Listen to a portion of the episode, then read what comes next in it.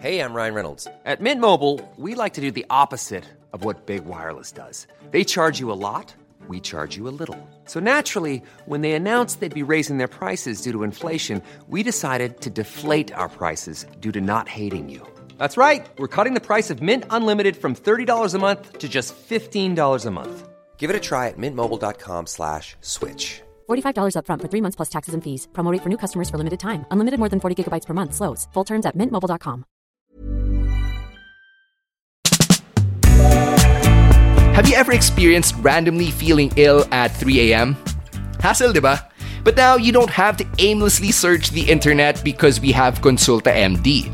Consulta MD is a telemedicine app that allows you to have 24 7 unlimited access to licensed doctors, no appointment needed. You can consult a doctor via video or voice call anytime and as often as you want. And in fact, uh, when Micah Sambahay uh, had some feverish symptoms a few weeks ago, we actually used Consulta MD and super helpful niya. It really eased our mind during that very stressful time. And alam naman natin sa panahon ngayon, yung health natin should be our number one priority. So thank you so much to Consulta MD for sponsoring today's episode. Download the Consulta MD app now on Google Play or on the App Store and make sure to check facebook.com slash Stancy online or at underscore Stancy on Twitter or Instagram to find out how you can win free Consulta MD vouchers. Hello? Hello? Podcast Network Asia.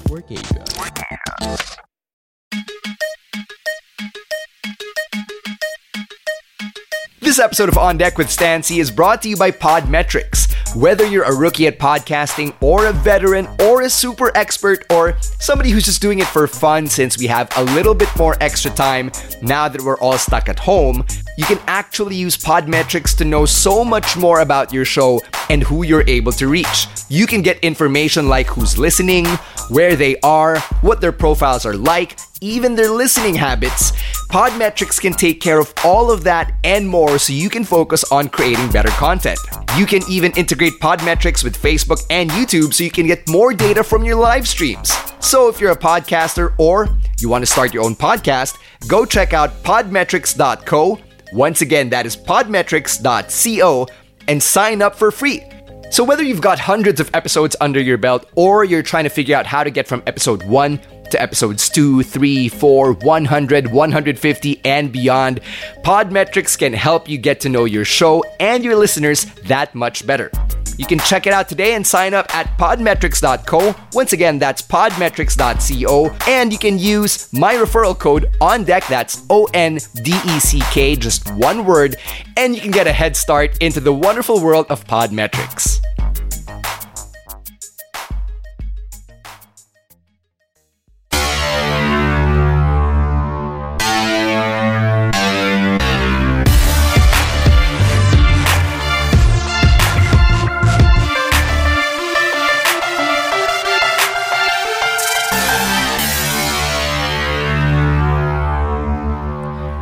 Welcome to On Deck with Stan Sy.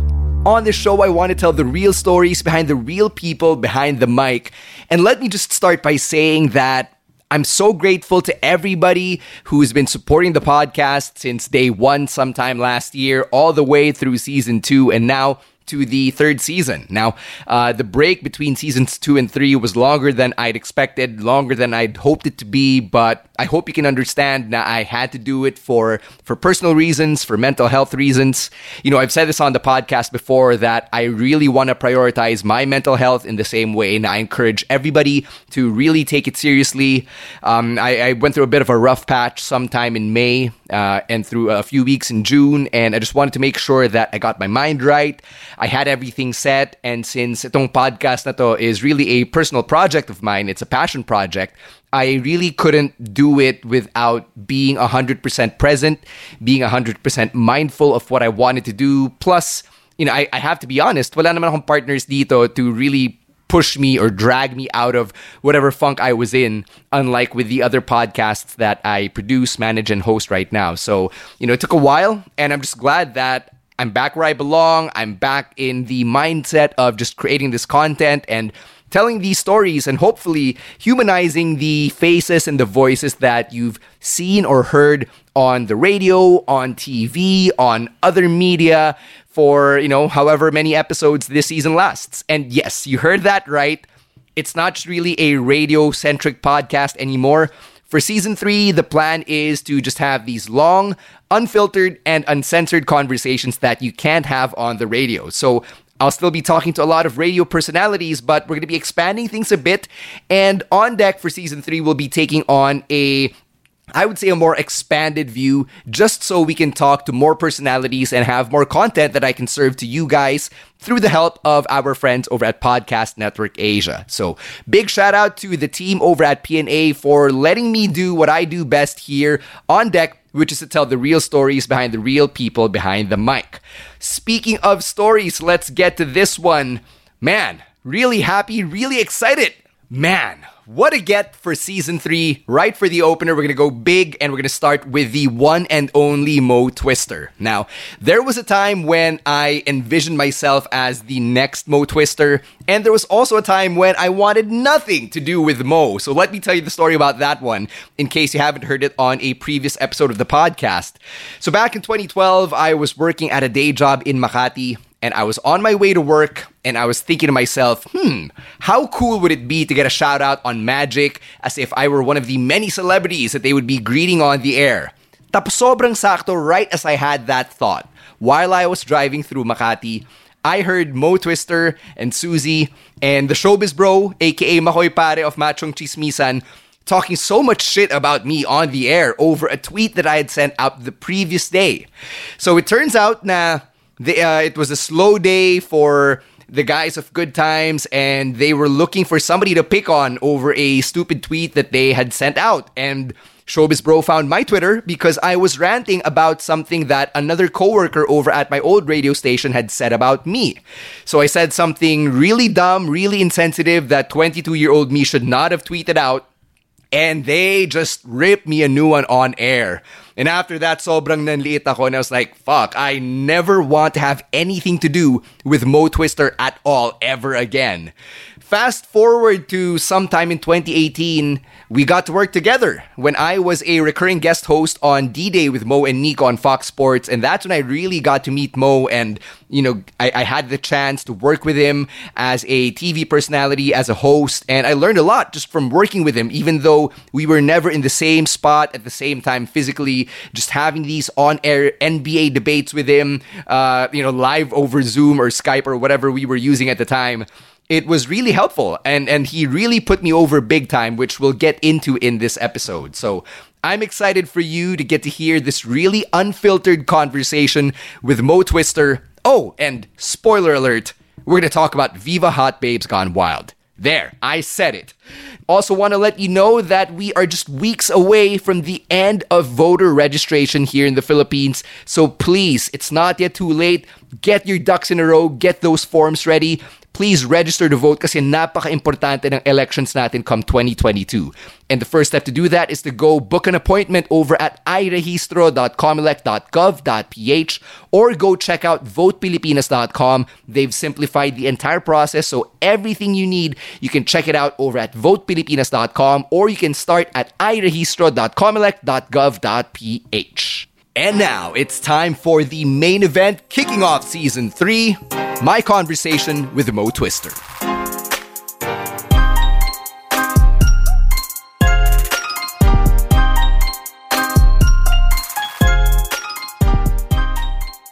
Kicking off season three of On Deck with a man who uh, has been very influential to my own radio career and someone who also openly bashed me on the air many, many years ago.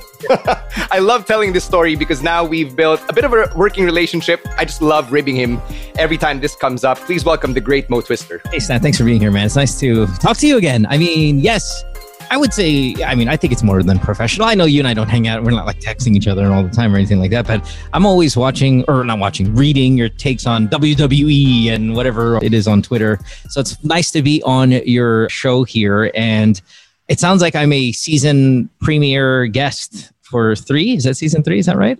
Yeah, season three. Yeah. Syempre, I have to kick it off with the big guns. Bring out the big guns. So, I also feel bad I wasn't on season one, man. What the hell? Did you run out of guests? I mean, I'm gonna be honest, ako. I didn't know if I had the balls to like hit you up and be like, hey Mo, I know we haven't spoken in a few years, but would you want to do the podcast? Blah blah blah. So you know. I'll tell you this, and I say this on every single podcast I'm on. So if you've heard me on any other podcast outside of myself, you would have heard this. So forgive me for the repetitiveness, but I guest on every invite. And the person with one listener to, you know, among the bigger podcasts out there, I'll take everything. I love this medium. I've been involved in this medium for 10 years now. It's a bit of a passion for me. So if you've got an online show, if you're listening out there and you have a podcast, it could be your very first dive in broadcasting. Please don't be intimidated to send me a message. I will honestly, honestly be there. Now, it's easier back in the day. I think I had more time, maybe a couple this past maybe year and a half than I have this like past few months, but I will find a way to squeeze it in. I always do. So please don't be intimidated. You can invite me any single time. And pr- trust me, I love this stuff. So I'll be there. I said in the intro that, you know, you openly bashed me on the air. I've told the story on a different episode of the podcast. It still cracks me up. But I want to tell a different story about, about you and me from when I worked with you on D-Day on Fox Sports three years ago. Yeah. And I, yeah, with Nico. I remember we were doing a pre-production meeting, and at the time I was filling in for Jules Savard, and you went out of your way to say, "Now, hey, let's get Stan's takes on these things. Let's not just have him set the table and moderate. Let's let him throw his opinions out there," which was something Jules didn't really get to do when she was playing moderator for the show. I want to say on the record that I really appreciated you just you know throwing me out there and letting me have that voice, even for that one episode. That really meant so much to me, especially coming from you. Well, thanks, I guess, but uh, thanks as well for just kind of giving us your time and you know taking the opportunity to hang with us. I mean, I don't know, I feel weird hearing that line because I don't know, I just thought that it was the right thing to do.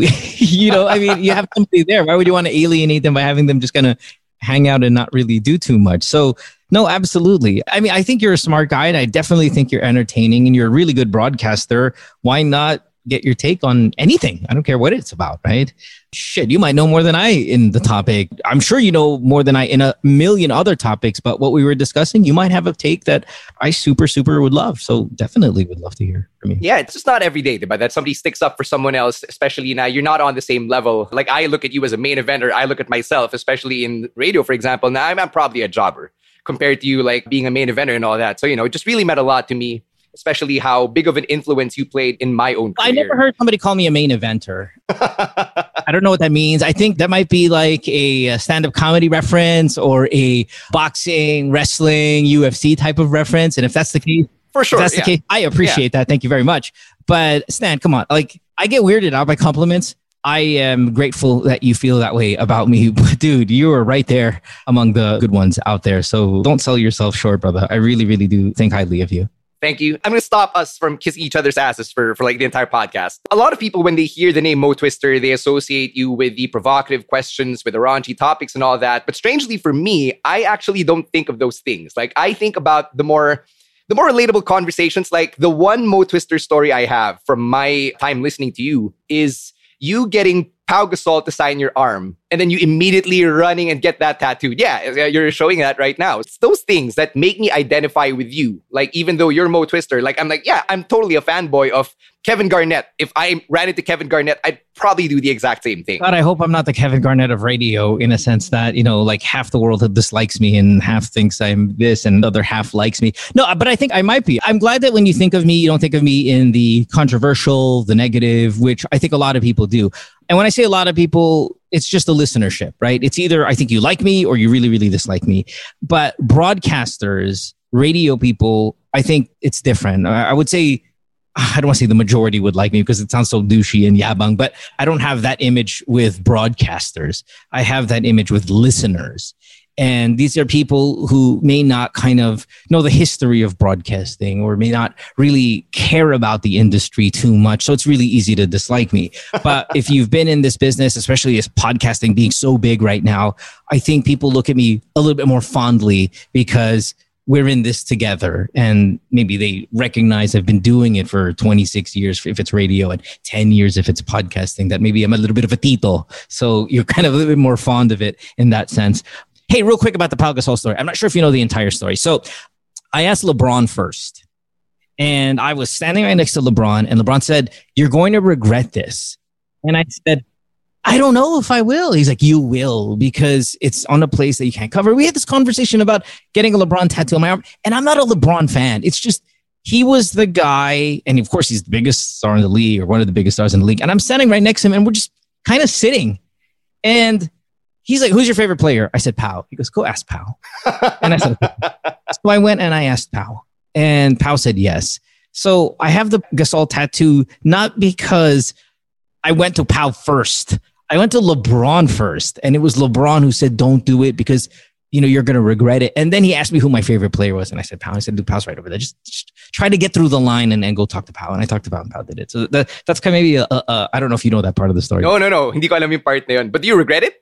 I regret every single tattoo I have. And I have quite a few. I've got my baseball team tattoos. I've got a Philippine flag, which I even regret, oddly enough. If anything, it's the Pau Gasol tattoo that I most like. That's because he really is dear to my heart. I love Gasol. And I think people who don't have who've given him enough credit, not just a basketball player, but as a person. And the reason why he's my favorite player is not because he's a good basketball player. He's my favorite player because he's a really good guy. And we've seen that more now than ever since Kobe has passed away, how involved he is with the Bryant family, with his daughters, naming his own daughter, I believe, after Gigi, if I'm not mistaken. So you can just see what a great human being he is. When the Philippines gets hammered by typhoons, he's always sending his wishes and, and his charity is very involved and he spends the off season in rougher countries doing really good things. He's a very, very good human being. So if there's any tattoo that I love the most, it's the Pau tattoo. Having said that, I wish I didn't have any tattoos. I think everybody's going to regret it. Stop getting tattoos, people. You're going to regret it. I promise you this. Well, so far, di ko pa naman nare-regret yung akin. Yeah, one day. How old are you? 31. You're 10 years. God damn it. Let's talk about talk radio because that's really where you made your name, where you've made an impact. And I want to start at probably at the beginning of talk radio in the Philippines because a lot of people would associate you with being a pioneer in this format. So when you were starting out just playing around with this format, how did you know that this was something that would take off here? You know, with FM radio historically has been a you ad lib for 30 seconds the most, and then you play songs, right? That's what it is. Countdowns, music, and rightfully so, because pre-internet, this is where people got their music. And music's a really big part of people's lives. In fact, it was so lucrative back then because we get all of this payola under the table money from recording companies. They would give us freaking thousands and thousands and thousands just to play people's songs. It was power, right? And when the internet started to really kick in, I kind of identified that, you know what, we're not going to have this power anymore. It's not going to be a music driven medium. It's going to be who are the hosts and how interesting can they be? So I gave the idea to Magic that I wanted to do a talk show. Of course, they said no. They said, absolutely not. FM radio is not for talking. And I said, listen, let me try it. Now, I'm good with the boss. We grew up together in this business. I've known him since as a college student. I know the owner of our station as a college student. I've been around a really long time. So I think I can get their vote of confidence to try it. And that's what I did. I tried it. I will be the only talk radio show on FM at the time. And we really did a good job. I mean, it really took off even tandems. You didn't see a lot of tandems. You just saw kind of like solo DJs most of the time. And then, you know, we, we did this talk radio thing and it was predominantly talk and we didn't play any music and it was crazy. Like they hated it in the first week. And then all of a sudden, you know, we started making the news. The Showbiz Circle started taking notice, started getting in trouble for it. And with notoriety comes, you know, popularity. And then from there on, it, it kind of took off. I don't want to say I'm a pioneer of the format of talk radio because it's been around forever globally would we be a first in the country to do it FM wise? Maybe. I don't like taking credit of being the first podcaster either, but I mean, maybe that's true. Who knows? But I'm pretty proud of how we were able to take our show, grow it as a talk radio show in a time where it was kind of foreign of an idea. X amount of years later, I think the majority of FM radio shows are a bit talky, whether that's a good thing or a bad thing.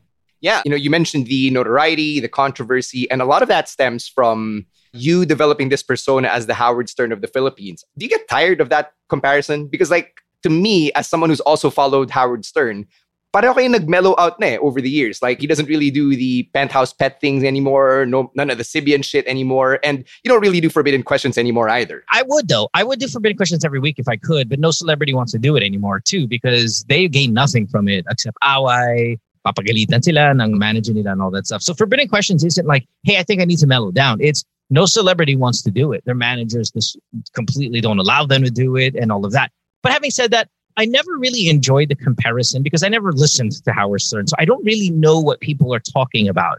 I only recently started listening to him more when satellite radio became a thing and I moved to the US. Pero nung sa Pilipinas I wasn't really exposed to him because he's a New York radio DJ, if I'm not mistaken. I don't have his material with me. I get that the comparisons come from notoriety, but the content isn't the same. Like I never brought a motorized vibrator into the booth so a girl can sit on it, right? That's just way out there for us. In fact, maybe if there's a comparison to the old Stern stuff, maybe it's Boys Night Out, who are far more sexual and far more kind of raunchy and all of that stuff.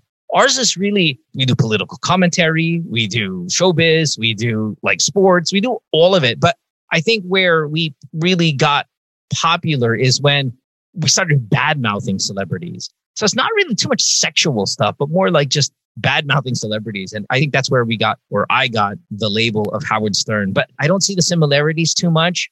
But I also don't tell people to stop it because I understand Filipinas, it's that's how we do it. Oh, you're the blank of the blank. You're the blank of the blank. We always have rivalries. Oh, Nora versus, I don't know, Vilma, Sharon versus this. Like it, it's so ingrained in our culture to have a comparison or to have a rival. So I don't really fight it because that's Philippines. Eh? That's who we are. We, you're the blank of the blank, and that's just common. So I don't really see the similarities too much with Howard Stern, except it may be notoriety. One of our listeners on the podcast, George, he tweeted a question that he wanted me to ask you. And it's kind of wrestling related, where in wrestling, there are storylines like Hulk Hogan and Randy Savage were probably actually friends behind the scenes when they were feuding in the ring. So, in the same light, was there anybody that you bashed on the air or a celebrity you got into an on-air beef with na in reality you were like wink wink nudge nudge oy ano to ah, para sa ratings lang to ah? Absolutely not. Every single celebrity who hated me for the show hated me. And on several occasions, we nearly got violent. I remember Richard Gutierrez once saw me at Greenbelt at a restaurant. I think we were in like Cyma or so, something like, you know, like Greek restaurant Cyma. And he was with Georgina Wilson, who was his girlfriend at the time, Raymond Gutierrez, who's his brother. He was with Paolo Paraiso. He was with Bubbles Paraiso. He was with his celebrity crew, right? And I was having dinner there and he saw me and he got up and he did this, you know, this Richard Gutierrez thing where his lip just, you know, and he's all his acting, yeah. fucking bottom lip of his, right? And he wanted to fight. And I didn't understand because I knew him. Like we've, I've known him since he was a little boy. Like I've been to his house on Christmas Day. You know, parang we were like that. And he was mad. He was mad because somebody on my show called his brother gay and it didn't come from my mouth, but it was on my show.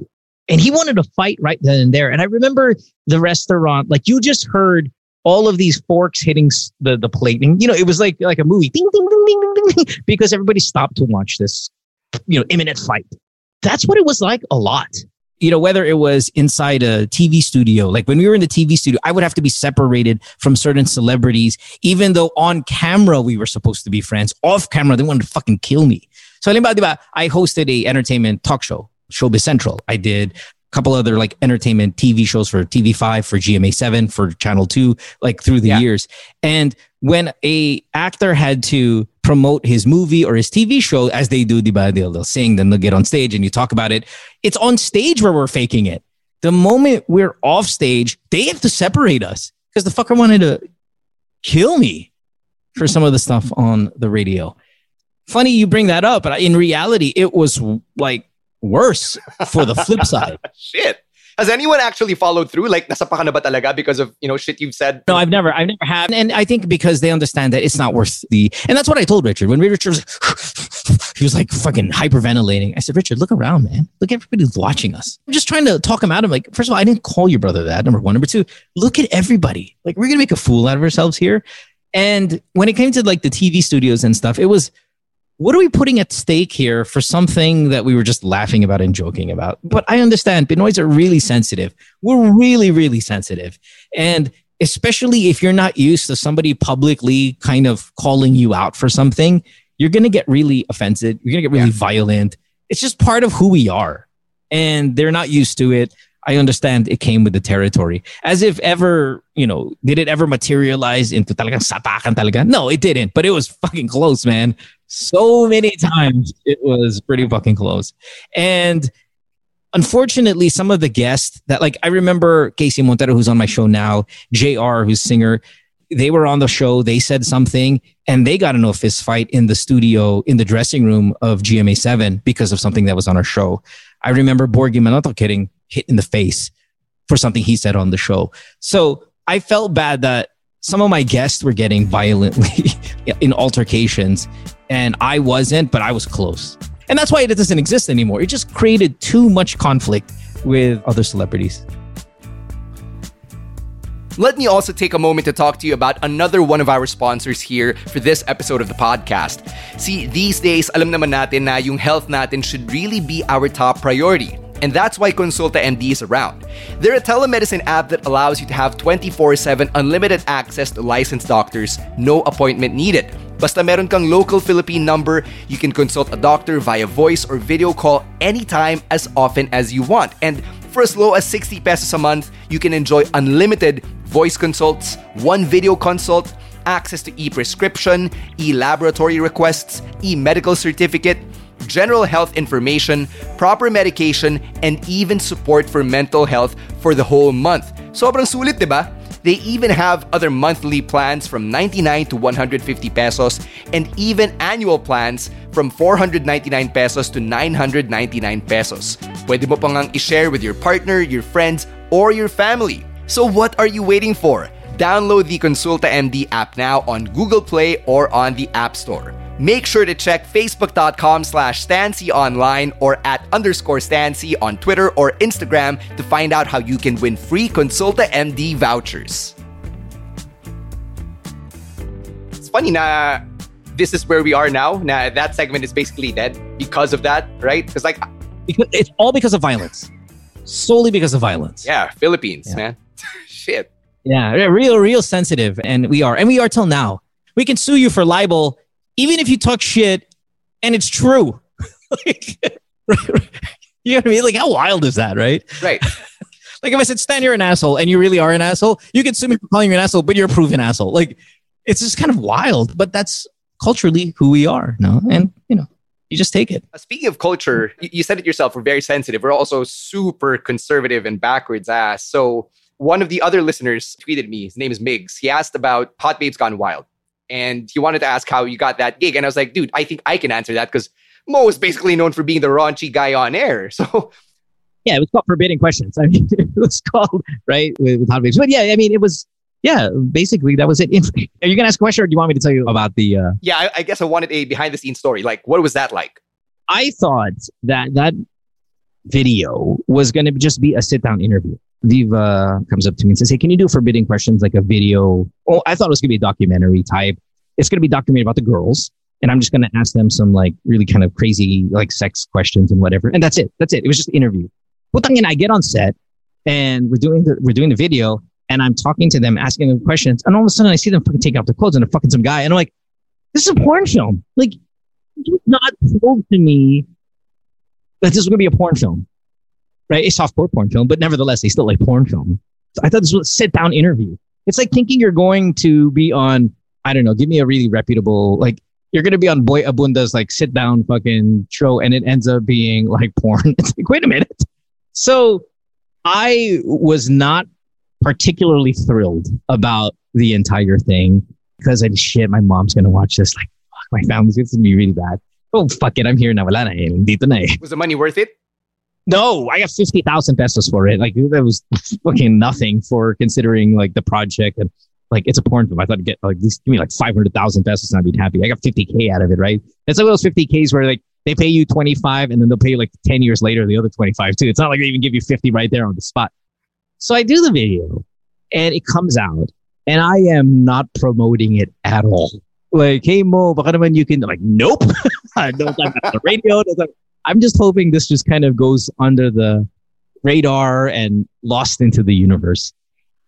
And then I think, excuse me for the yabang, I think it's like a cult classic now. Oh, I'll tell you of this. I don't want to say it because it comes off as you know, yabang, but it's huge, right? And for the first 10 years, I just don't want to talk about it because I was so just kind of embarrassed. And then I think about it, it probably is the biggest project I've ever done. And now I'm so cool about it. Like, I'm not going to pretend it doesn't exist. I just don't promote it. But now I went to my doctor here in the States. And like, my first check of my doctor, doctor's like, oh, you know, he's just not smiling. It looks like he doesn't know who the fuck I am. And he's like going through my chest. Hmm. When I walk around, it's that. More than anything I've ever done, it's the Viva Hot Babes that people remember. I see memes with me on it. Remember when that fuckhead DJ Loonyo was really popular a year and year and a half ago? I would see all these memes about like, that's your DJ, but this is our DJ. It's a photo of me Yeah. doing the fucking Viva Hot Babes thing. And I'm like, you know what? I'm going to embrace it now. I, I'm going to be proud of it because it is maybe considered a cult classic. To be a part of something kind of historically in the porn hall of fame, fine. I'm in, man. I'm in. I'm proud of it. Go ahead, watch it. Buy the pirated, buy the original. I don't care. I don't even have a copy. Dude, I have a copy of it. I got to go to Pornhub to see a copy of me. Oy, wala na dun. Nasa ano, nasa X videos. It's not on Pornhub. It can't be. I'm to look it up right now. Yeah. It got taken down. Why? Because they did a purge on Pornhub. Lahat ng mga illegal uploads and shit. They did a purge sometime last year. Thank God, because when my son is a teenager, like the moment he's he types in my name on porn, oh my God, if it comes out, I'm like, oh shit, X video is harder to find. How do you have that conversation though, like with your kids? Let's say your son finds it in a few years. I don't know because that's not the only time that I talk about sex. Obviously, I have a podcast every day that I do. You know, people talk about sex all the time on there. So it's not even just that. It's that. It's finding the radio show. It's finding the podcast. The podcast is definitely in circulation right now and sex are there all the time. I don't know how the conversation is going to go. I haven't prepped my mind yet on how I'm going to talk to my kids about it. It is what it is. And I don't know, man. I'll cross that bridge when I get there. It's a very live in the moment mentality, I guess. Live in the moment kind of answer. for that because I'm uncomfortable about it and I'd rather just kind of shy away with them knowing about it. But it's inevitability that they will. And I don't know, man. Honestly, I wish I knew the answer on how I'm going to address this, especially with my daughter when time comes. You mentioned in an interview for ABS sometime last year now who you are at home as the dad is like the complete opposite of who you are on the air. And like you go back to the Hot Babes Gone Wild video, that version of Mo was this snivelly, weaselly kind of guy. Like I would say it's not as bad as how Howard Stern would present himself na parang sleazy tito na talagang would tell the girl, oh yeah, get on that Sybian. Oh yeah, uh, are, are, are you coming? All that shit, right? Like with you, was more of really just being that devil in their ear. Like that's how it always came across to me whenever I'd watch the video. I guess kaya ako natanong, as you said, that was like on the extreme end of the stuff you've done. It was. If I knew in advance that that's what it was, I would 100% not have done it. But it is what it is. It's out there. And now, again, like I said, I'm, I'm pretty proud of it. It's not who I am in person, I would say. And a lot of the stuff that you hear on air really isn't me. Every celebrity says that, right? Every every actor "Eh, no, introvert ako, eh, introvert. They'll say that bullshit. And I honestly, honestly have to tell you guys, if you meet me in person or if you meet me off air, you will see that it is truly, truly a different guy. Now, does that make me a phony or does that make me a poser or like, I don't know. I mean, I just, I don't know. I'm just gentle in person. On the podcast, on the radio, I'm aggressive. And I think it's because I'm trying to get a good show going while off air, there's no need to have a good show. Like I don't have a lot of friends. I don't desire to have a lot of friends. So there's no need for showmanship.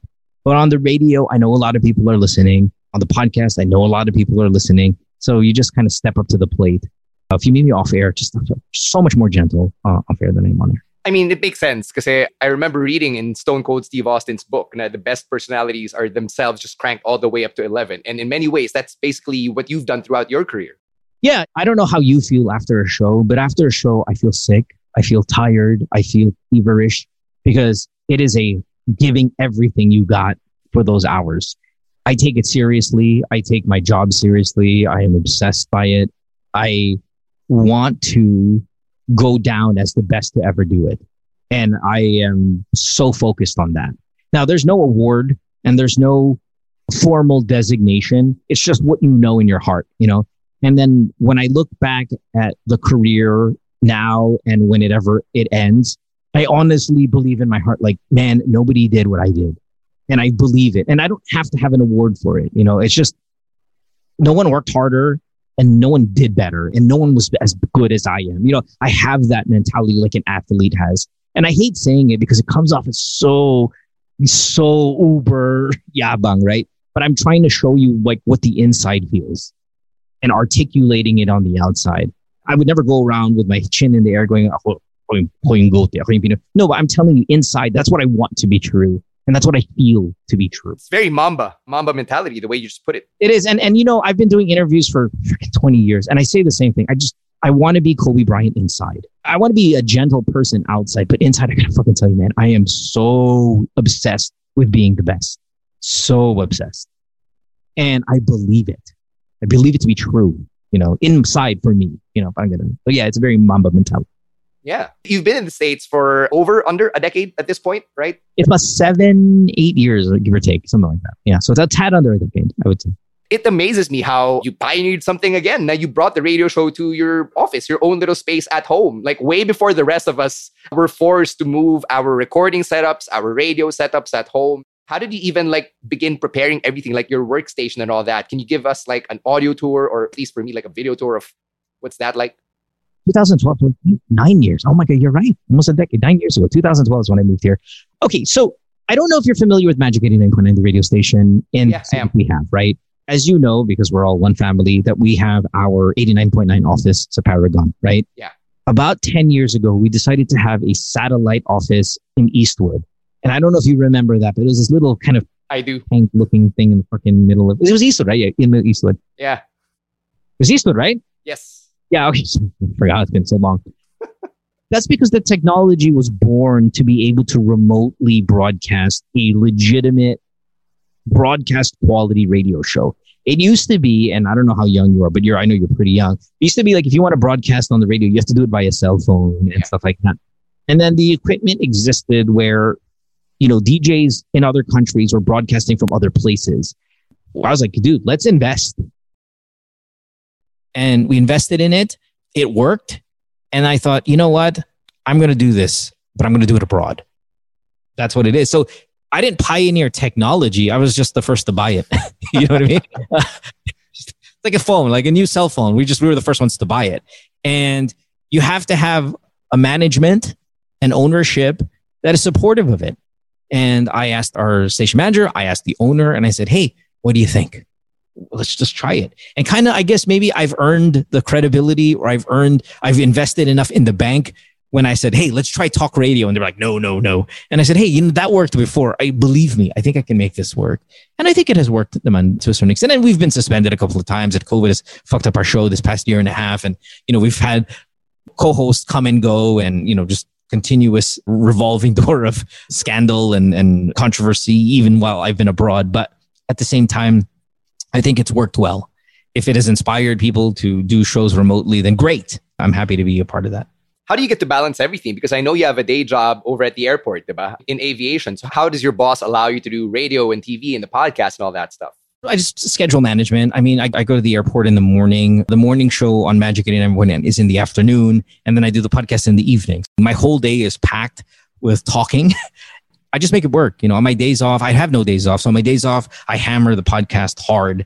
And then I do it also on other days that I work. It, it's not as, I think when people say, oh, you have three jobs, they think, oh my God, you must never sleep. No, I'm fine. It's just a lot of time, though, is dedicated to the broadcast part of me because it's who I am. And, and, you know, I started at 17 years old. I'm 43. So it's all I know as an adult. My whole adult life, I've been here. If I ever stopped, I'd feel like my whole adult life is like, it's gone. Like it's what I do. It's been what I've been doing for a long time.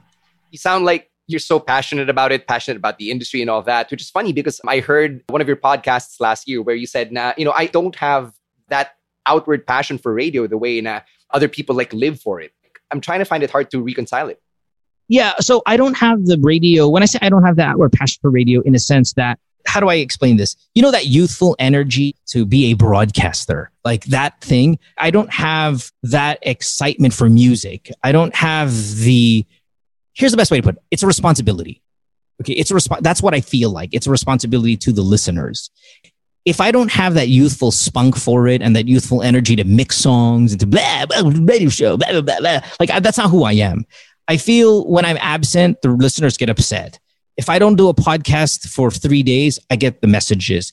So, as much as it is fun to be a part of something that's successful, I feel like it's a responsibility. And if I don't do it, I'm letting people down.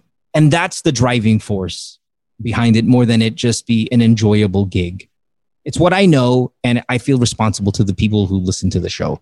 Again, sounds really yabang. I mean, this is like supposed to be my yabang interview you've ever heard, right? Where like, No, no, no. It, it sounds grounded to me, actually. then I appreciate that. But I know there are people listening to putang inang napakayabang naman like who does he think he is? But honestly, that's what it feels like to me.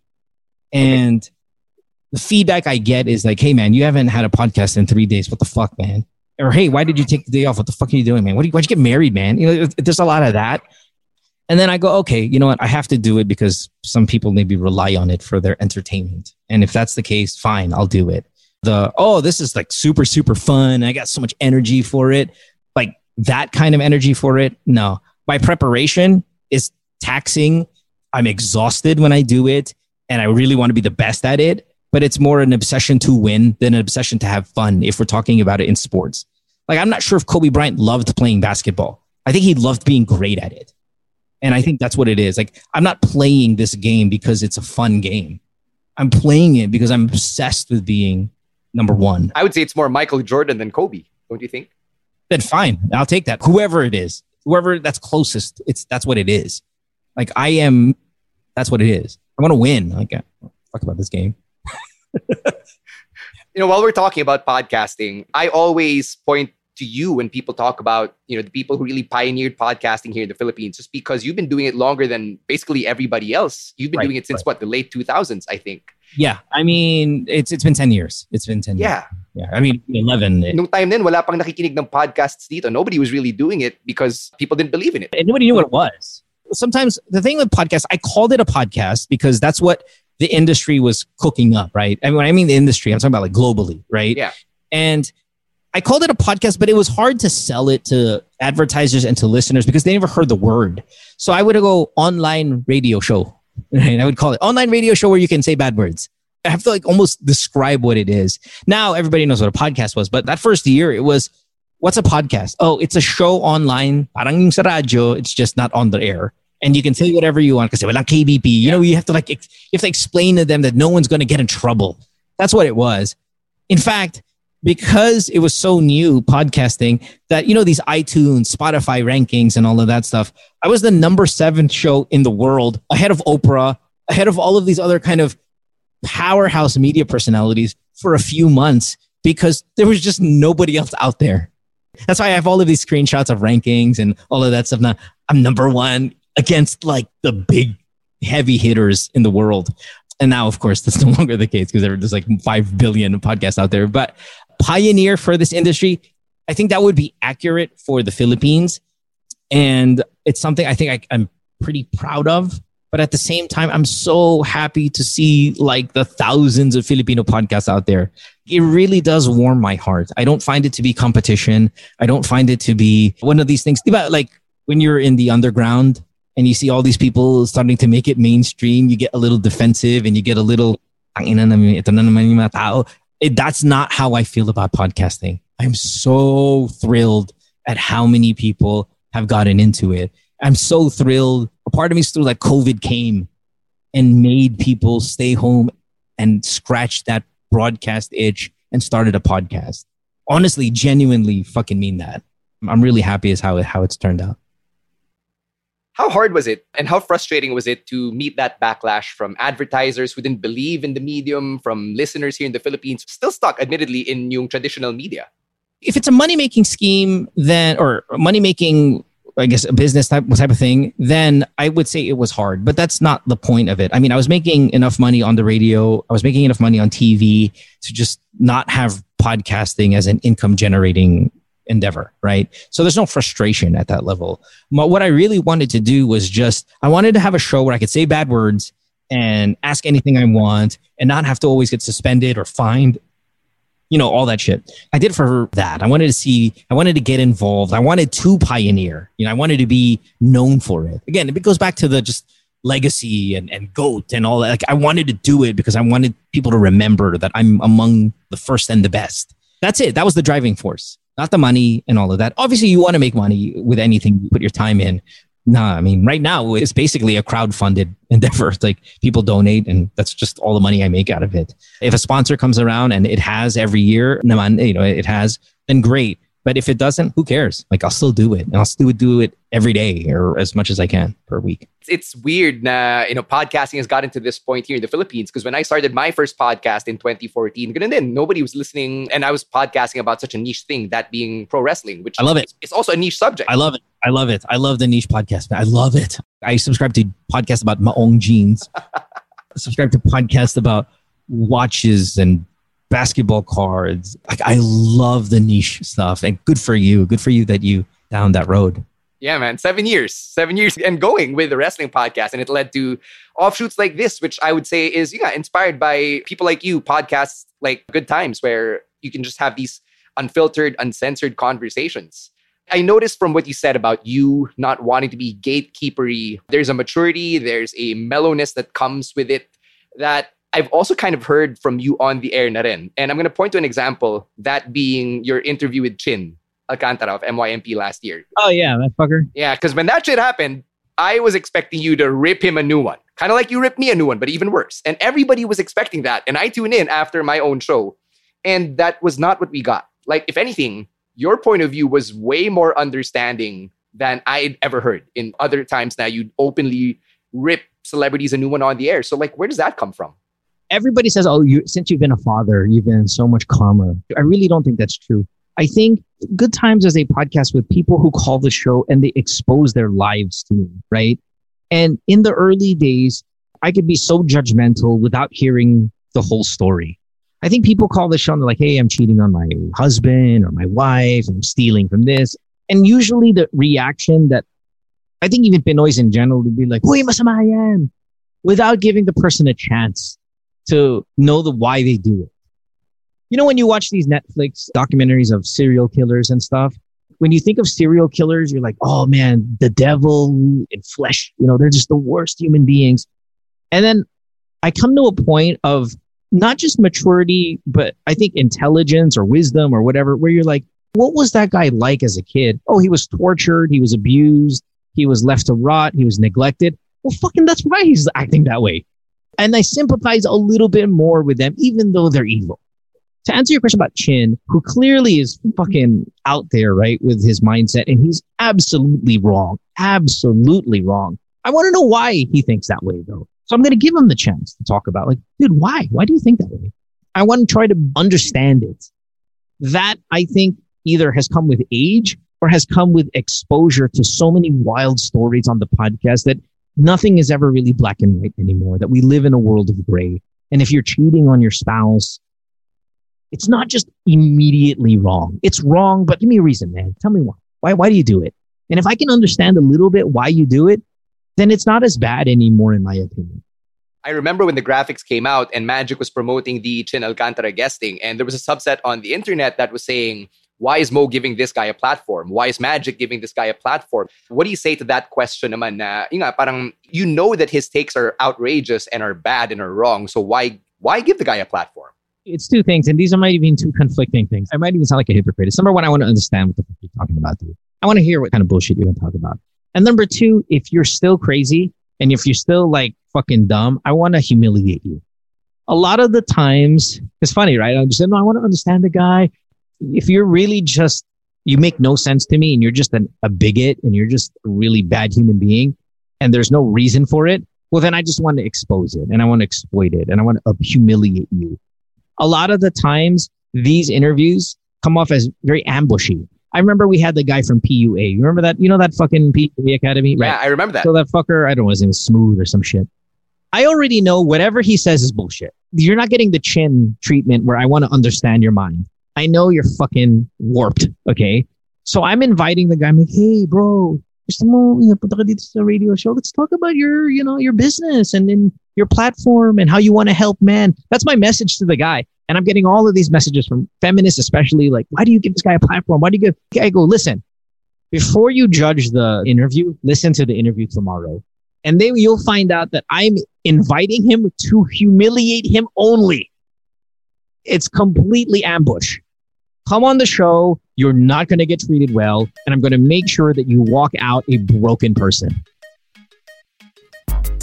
Before we get back to this week's interview, let me take another moment to say hi and big thanks to everybody over at Kumu and if for whatever reason you're still living under a rock and you've never heard of Kumu, they're a Pinoy live streaming app where you can connect with Filipino streamers and celebrities.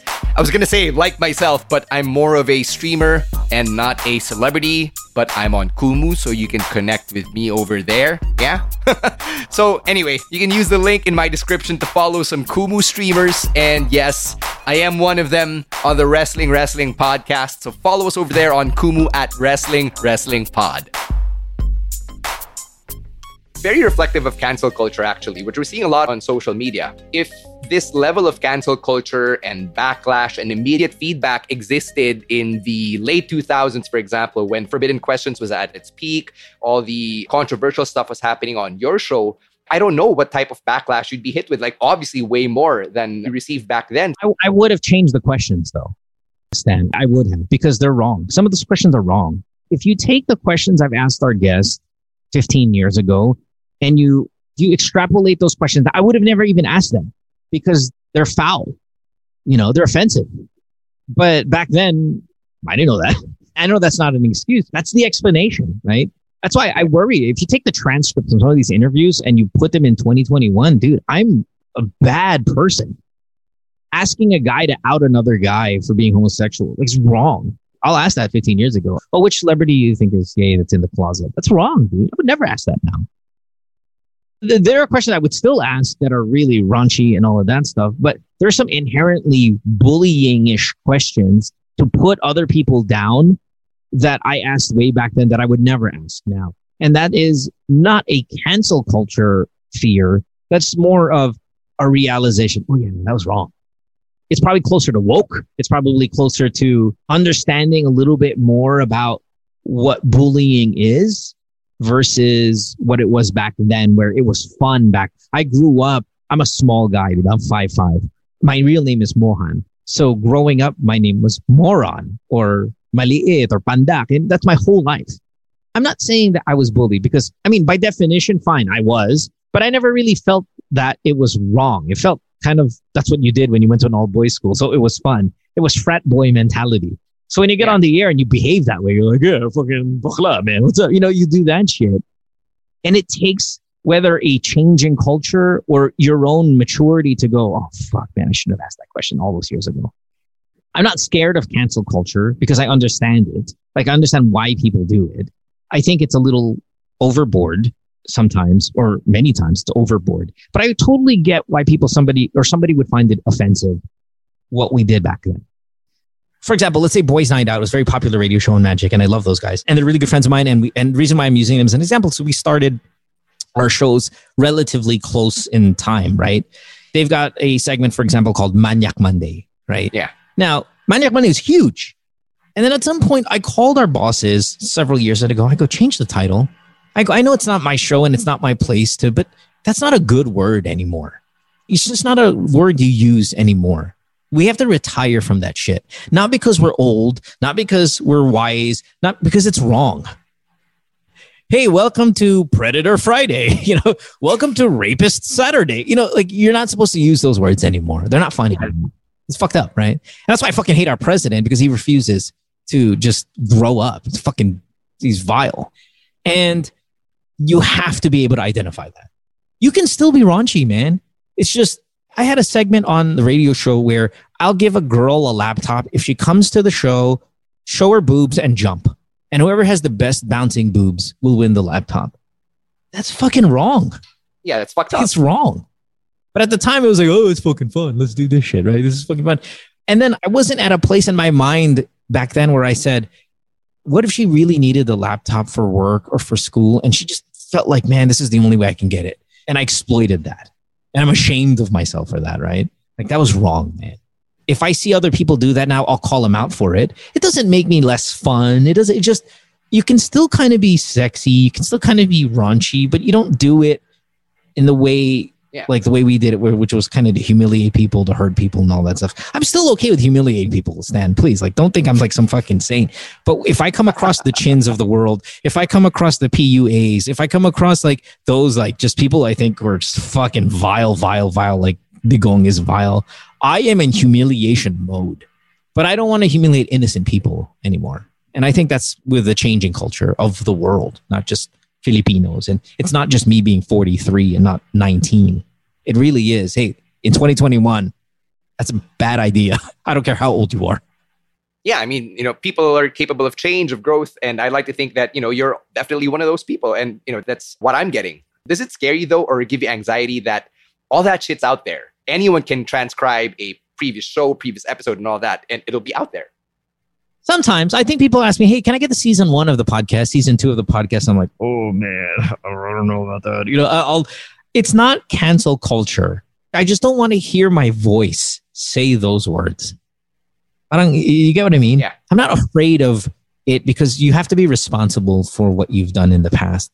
I don't want to hear my voice say, you know, like a, gay- a gay guy called the show, like, "What's up?" Would say that it's wrong. You know, it's wrong now. But back then, I thought it was fucking funny, and I just don't want to be reminded of it.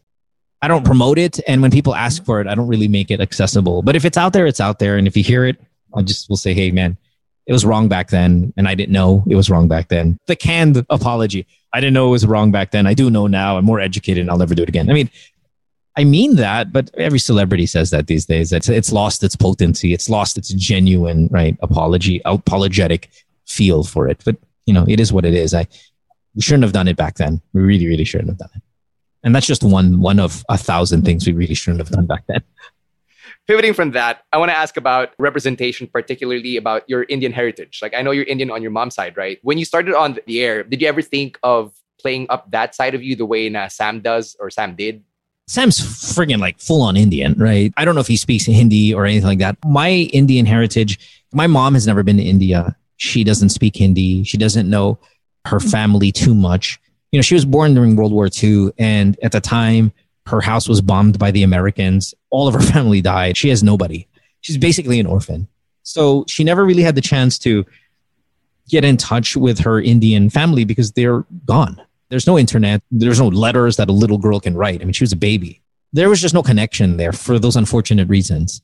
So I can't play up something we have no knowledge about that even my mom has no knowledge of about. I mean, she's Filipina by where she was born and how she grew up, but also by unfortunate circumstances of losing her family. So I can't play that part. I can be proud of being Indian every now and then, but it would be come off as very posery if I tried talking about it because I know nothing of it. Never been there. I don't even know a word of it. But when, when Indians do well, I'm happy for them. But I can't share the same as say if Kai Sotto made it to the NBA. when I when I get in, you know, born and raised Filipino. I can't have that kind of sense of pride. I wish though. I wish I did. It's unfortunate though. I'm sorry to hear about that side of your mom's history. I, I didn't know, but I was always curious because eh, for me personally, I always longed for somebody to represent the Chinoy voice on the air. And I never heard that, especially in personality based era of radio in the 2000s. So when I came on and I got the mic, I was like, I'll be that guy. And that's what I tried to do. And that's why I always ask yung mga may lahi ng ibang ethnicities, like, did you ever play that up? Did that ever cross your mind? That's why I asked that question. If I knew more about my heritage, I would. And I think also maybe this comes now, this comes with age. I want more Filipino on the radio. When we're getting new co-hosts to come on the show, it used to be like, are you funny? Are you this? Are you now I go, how's your Filipino? You speak it at an elite level. Like how bilingual are you? We went through a time, I think, in the 2000s on radio where you just had to be pogi. You just had to be kind of cute or, you know, someone we can market. If you had this kind of accent, uh, Amboy or European or something, it was great for the radio. And I, I really despised those days. Now it's more than ever. How good are you at it? Are you completely fluent in Filipino? Fucking real Filipino, not your conversational ponyo shit. I'm talking about legit. And that's what I look for. It's really, really important for me. And if you don't know how to speak it, don't even apply. That's where I'm at when it comes to that. If I were able to get in touch, if I were like you, Chinoy, and I were able to get and talk about it a bit more and be in touch with it more, I would fucking absolutely do it. If I knew more about my Indian heritage, I would absolutely play it up on air. But I can't. I just don't know enough. But for everybody else out there listening, or for you yourself, Stan, dude, always, always embrace it. Embrace your ability to know more about the world and about different cultures and all of that stuff. Fuck yeah, man, do it. I would support that massively. As we wind down here, I want to ask about bring it back to talk radio. Where do you think it belongs in this landscape in 2021 in pandemic era Philippines? well, we're fucked, right? Yeah. I mean, radio uh, right now, and For sure. television a little bit, but nothing like radio. Man, radio was freaking hit monster bad, right? I don't know where we're at. I think podcasting really shined. I don't want to say it's the future because I think I'm gonna have a hard time answering this question. To be honest, I don't know what the state of radio is going to be. I think it'll be there. I don't think it'll be as influential, but I think it's still necessary. I just think though the online thing is that's where it's at. You know, Yeah. I hope they can coexist lucratively because in the end, it's about money when it comes to these companies. We have to make a living. So I hope it can still be lucrative both ways. But I would rather listen to a wrestling podcast while I'm stuck in traffic, if that's what I'm interested in, than waiting on a bunch of dumbasses on the radio to talk about something interesting. And I think if you're an elite talk show host, elite, elite, elite, highest of levels, then you can survive on radio as a talk show. If you're not, then you're going to lose hard to the niche podcast out there. That's probably the best answer I can give. The best of the best will survive and no middle ground. If you're not great, you're going to lose to the newbie podcaster who's talking about vintage coins or whatever, the sneakerhead podcast or whatever. And you're going to lose to those guys who have no broadcast background. But guess what? They know their shit when it comes to their shit. And that is infinitely more interesting to the individual. I was going to ask you for a response to the age old question uh, Is radio dead? But you just hit it right on the head. So that's it. It's not dead unless you're like the best. Yeah. And then if you're not the best, you're in trouble. Now, I don't know where music falls in FM radio anymore because with everybody's Spotify playlist or whatever streaming music service, Tidal or whatever, I think the only appeal for radio music wise is the unknown. I don't know what the next song's going to be. And if people find that to be thrilling, then fine. what I think a Spotify playlist, why it beats the radio is because I now know every song I'm going to play I like. I don't have to sit there through commercials or I don't have to sit there through the great unknown of, oh, fuck, this song sucks. And then I'm stuck. I have a playlist now. I can play it on my car. I can do it.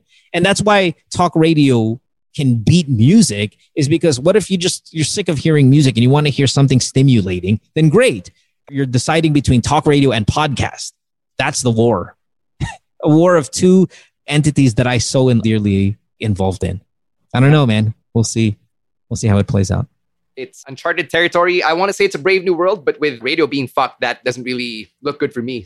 it is what it is. Oh, it doesn't look good for me either, man. Like I said earlier, I think you're really good at what you do, Stan. Honestly, I really, really do. And I'm not doing that because I'm on your show. When I say the best of the best, I'm including guys like you. I'm talking the upper echelon of broadcasters will survive, but everything else in between, I don't know. And I don't know what to do to fill the air with. I have no idea what to fill the air. I appreciate those compliments. And I just want to give you one last compliment because, like I said, you're very instrumental in my journey as a broadcaster. I once aspired to be like the next Mo Twister until I realized that Mo was being Mo. I've got to be Stan Sy. So that's what I did. Yeah. And then perfect. Perfect. Yeah. We're all trying out here. And I just want to say I appreciate everything you've done for radio, for podcasting, for people like myself. You are a pioneer, whether or not you admit it. I appreciate that. Thanks. And, and it's very kind of you to say, and I'm uncomfortable hearing it, but I believe you. Like, I know, I know. Thanks, thanks. I know that. Comes off as dick, right? Like, I know that I've been here a long time. I know that I've been fine. Let's use the word pioneer of whether it be talk radio and podcast. I know it. Thank you. And that was the point, right? That's the goal. But I don't look down on my opponents. You guys are not opponents. You guys are not competition. You're none of those things. And I think maybe that's the difference between Michael Jordan. I'm not trying to kill you. I'm just trying to be the best. And I want you guys to do really, really well either. I, uh, as well. But I want you guys to do really, really well. Know, good for you, man. Congratulations on this show and Thanks. freaking what now? A seven year old podcast. That's awesome, man. Good for you. Love it. Love it. Thanks, man. For our listeners who, for some reason, aren't following you, where can people find you? The podcast is called Good Times with Mo. If you go on Spotify, it'll be under the most current season is year 10. Social media is at DJ Mo Twister for Instagram and Twitter. I'm not really compelling on either of those things. I kind of slowed down on my social media, but please no, absolutely interact with me there. even though I've got a million, uh, like 1.2 million followers, something like that on Twitter, and like maybe 150,000 followers, I read every single fucking comment, every single message. If I'm not posting, it doesn't mean I'm not reading. And you're gonna get a response from me. If you message me, I'm gonna message you back. If you ask me for my phone number, I'm gonna give you my real phone number, and I only have one phone number. So if you have it, you can message me, and I'm not gonna block you. And like I interact with everybody, all of the listeners, because I appreciate all of them. Each and every listener who takes the time to enjoy the output of our effort, whether I'm Stan, and I know you feel the same way. Every single one of you guys, it re- as cheesy as it sounds, it, you guys are really important, and I appreciate every single one. So I do take the time, honestly. I wouldn't say 100% of the messages I will respond to because obviously that's not realistic. I could be driving or something, but 99.9% I will respond to you because I appreciate every single one, no matter how many of them are. And you seem to be the kind of guy who probably feels the same way. I do, I do, for sure. So if you're listening and you want to send me a message on Instagram, please don't say, wow, I can't believe you responded because everybody says that. I will respond to you. I promise you. Well, Mo, I got to say thanks. Thanks for this really insightful conversation. Thank you for responding to my message on Viber. You know, just thanks for everything that you do, man. If you're listening out there, sorry, uh, last name. If you're listening out there and I don't care how old you are and I don't care what you do for a living. If you have the itch to talk about something you feel strongly about, or if you've ever had that broadcaster itch, man, go get a podcast. It's easier now than ever. Fucking easy, man. Stan, oh, sorry, I know we're extending. 2014, tell me how hard it was to make a online podcast. Fucking hard. Fucking difficult. Like, tell me the story real quick. I'm going to interview you quick. Give me the equipment. Give me how much money you spent in 2014. I'll tell you what it was like in 2011 or 2010. Okay. I'll tell you what it's like in 2010 when I started. And I want you to tell me what it was like in 2014 and I compare it to what it is now as we turn the corner of 2021 and just the fucking otherworldly easy it is now to have an online show. In 2014, swerte ako na uh, my boss at Mellow, Sir Bobet's brother, allowed me to use yung production booth namin. So the equipment was free, the electricity, internet, all that was free, but we had to pay $18 a month to this server to like upload us on Apple Podcasts and Spotify later on. For five plus years, nagbayad kami ng $18 per month. So expense din yun out of pocket because we didn't make shit from the podcast. And it was hard getting guests because people didn't know what a podcast was. That's how difficult it was for me while difficult, you were able to use your connections and parlay that into some kind of podcast, even though it was out of pocket one of my first couple episodes, like you, I used the radio station. But then the airing of my podcast was in the evening. So I eventually had to make my own studio in my apartment in Manila. So I didn't have radio booth equipment. I flew to the Netherlands to pick up a mixer just so I can use it as a broadcast podcast. I went from Manila, flew to fucking Amsterdam, picked up a fucking thing, turned around, flew right back. I mean, like I grabbed a coffee at Starbucks and turned around and fucking flew back with it, right? Had to build the studio, had to paint it, had to put all this sound equipment. I had to use, I had a three bedroom apartment. Two bedrooms were technical rooms just for the show. Staff of 15 college students who were, I was writing off their OJT. You know, I didn't want to spend money. So I was using student labor, right? The server, well, you're right, $18. I had to pay 50,000 just because, sorry, sorry for the hour, but the amount of people who were downloading it was eating up into the server what they allot for you, right? And it was the technical aspect of having call takers, multiple call takers, multiple phone lines I had to get from PLDT, multiple internet connections because one is for this and one is for that because it was so slow, cameramen, multiple mixers, just the whole fucking setup was such an expense and so difficult to pull off technically. Really, really hard to pull off technically. Now you can do it on your phone at the same quality. At the same quality. You have to fly to the Netherlands. You just, your fucking phone can do it. What's my point? Don't be intimidated by the big time setup. Don't be intimidated by the post a photo of my setup on Instagram and you're like, oh, well, kaya pala it sounds like that because it's so big. No, this is equipment from the Netherlands. Like, I'm just using it still. I can get the same exact quality from a fucking cell phone these days. So please don't be intimidated by it if you're listening. Go put a show out. Send me a message if you want me to be on it, and I promise you I will be on your show as well if that's like if that's interesting enough for you. It's easy. Do it, and I'd love to see you in the space. Thank you so much to Mo Twister for being my first guest for season three of On Deck. And man, that last bit when he interviewed me, didn't see that coming, but I'm not complaining at all because that was great bonus material for sure, for sure. So thanks again, Mo. Now, if you love what you're hearing and if you're loving all these stories on the podcast, you can do me a solid by supporting the show by one, following me on Spotify, two, leaving a comment, leaving five stars, and three, sharing the podcast on social media and letting people know that this podcast exists. You can also help us financially by doing something simple at no additional cost to you, and that's by using my special Shopee affiliate link. So, right before you click checkout, as we get closer to 8 8, which is a few weeks away, all you have to do is to go on your phone, get on that browser, and go to this URL tinyurl.com slash on deck x.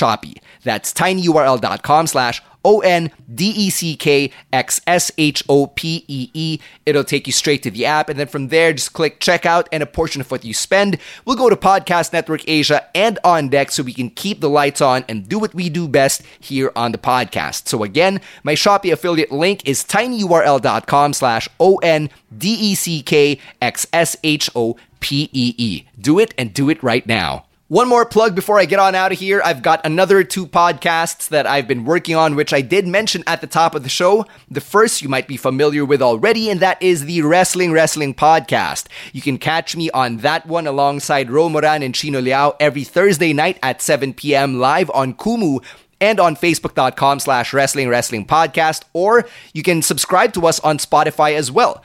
And the other podcast that I've been working on starting uh, sometime in, I would say, April or May of this year is now steaming a Chinoy podcast. And that's where we serve fresh hot takes from the millennial Chinoy perspective. And I host that alongside my collaborators, the creators of So Asian Comics, Kimberly Mass and Cedric Cheng. You can also follow us on Spotify over there or hit us up on social media at Now Steaming Podcast. So please support all these podcasts because, like I said, every follow, every share, every message, every subscription really, really means a lot. And I gotta say thank you to you, the listeners, because if it wasn't for you, then there would be no season three of On Deck. So thank you for keeping the show going with all of your support, however you've been supporting the show. Thank you as well to Babyface producers Nika and Sola behind the scenes for putting these episodes together, and to the rest of the Podcast Network Asia team as well. I'll catch you on the next episode of On Deck where I'll be talking to my good friend, Myx VJ Ai de la Cruz. We go all the way back since college and we're sharing some stories about ourselves that neither of us knew about heading in, but these were stories that did involve us in one way or another. So sobrang saya ng usapan namin and if you encountered us in college, I think this would be extra fun for you to hear as well. So go check that out on next week's episode of On Deck with Stan Sy.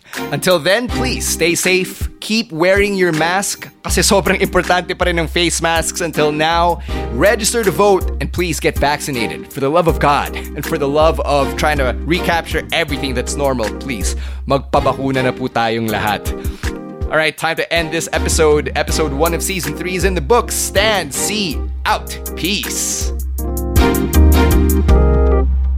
The views and opinions expressed by the podcast creators, hosts, and guests do not necessarily reflect the official policy and position of Podcast Network Asia. Any content provided by the people on the podcast are of their own opinion and are not intended to malign any religion, ethnic group, club, organization, company, individual, or anyone or anything.